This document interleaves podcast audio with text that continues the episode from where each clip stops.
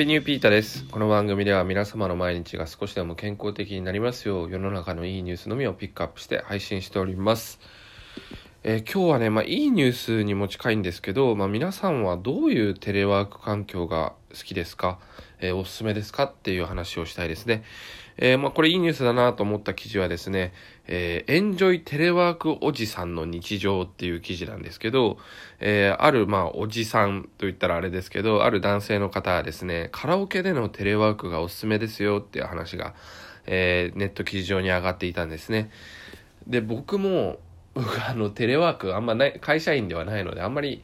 うん、あの、張り切ってのテレワークっていうのはないんですけど、僕が会社員だったら多分カラオケでテレワークをするなってことを思っているんですね。皆さんはどこでテレワークするのがいいですかね？もちろん自宅がもう最高だ、お家大好きって方もいると思うんですけど、例えばですと、まあお子さんがいる家庭だったりとか、まあマンションでね、あの、あんまり大きい声出せないとかあって、カフェに行ったりとかね、いろんなとこに行くみたいなね、まあウェブ会議ある前提ですけどね、っていう方がいるのかなと思っております。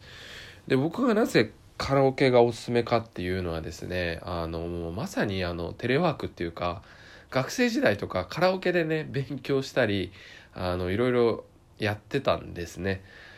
あの SPI って就職活動であのテストみたいなのありますけどあれ結構カラオケでやったり友達とねカラオケでやったりしてましたね。でなぜカラオケがいいかっていうのが、え3つぐらい理由があってもうまず第一にこれなんですよ。あの集中力がつけ尽きたら歌うことができる。最高ですね。はい。でもう一つが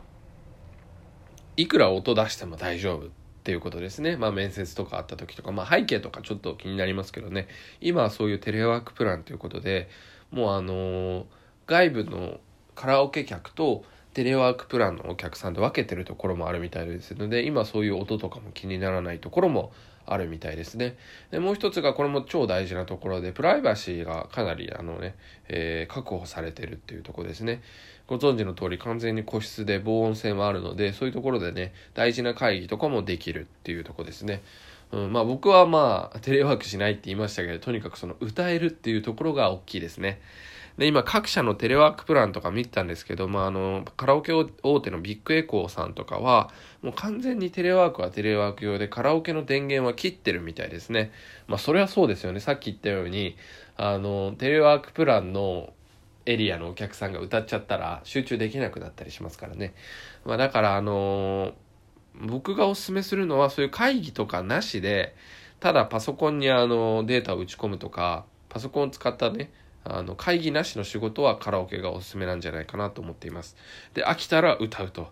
はい。まあ歌好きな方じゃなくても、やっぱり歌うことですっきりして、あの、アイディアが浮かんだりとか、まあ一つのね、切り替えができたりとか、するんじゃないかなと思います。あ、あと僕あれですね。卒論をカラオケで書いてましたね。なんか辛かったんで。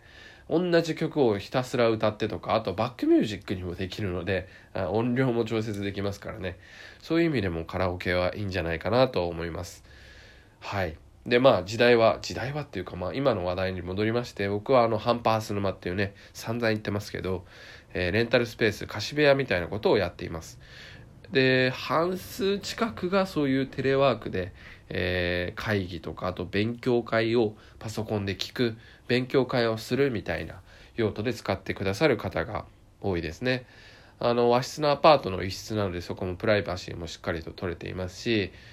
あのお家だと背景で生活感が出てしまうのが気になるってことで、えーうちは背景が真っ白であったりとか、まあ、図書館みたいな本の風景が見れるのでそういうところでね、えー背景をなんだろう変えたいとか音を気にせずやりたいっていうお客さんが使ってくれていますね。はい。まあ何度かハピニューでも、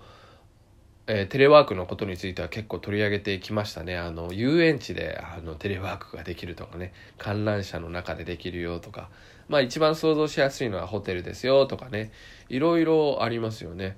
皆さんはどういう環境で改めてですけどテレワークをしますかとか。あとねえっ、と街でこんなとこでテレワークできるよって気になったところがあったらぜひ教えていただけると嬉しいです。本当今ね働き方が多様になってきているので家やオフィスだけじゃなくね、えー飛行機とかあそうだバスでテレワークプランバス会社が出したりしてましたね。